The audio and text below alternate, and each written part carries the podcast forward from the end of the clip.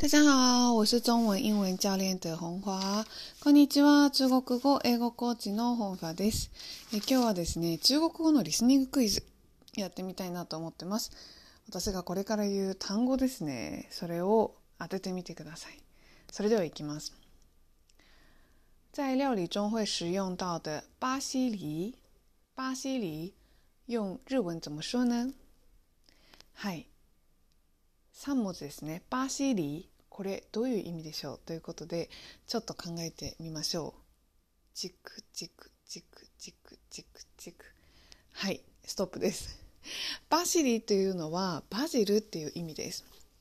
バジルね、好きな方もいらっしゃると思うし、ちょっとバジルちょっと苦手だわっていうふうに思う方もいると思うんですけれども、このバシリっていうのは、のバジルっていう意味なので是非ですねどんな漢字書くのかなっていうのを一旦自分で調べてみるといいかなと思います。中国語の反対字反対字でまたちょっと変わってくることもあるので一旦自分で調べてみましょう。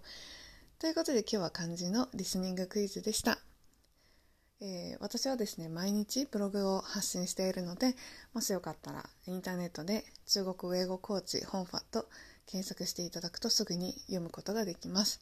それではまたお会いしましょう。谢谢大家收听，期待下次再见面。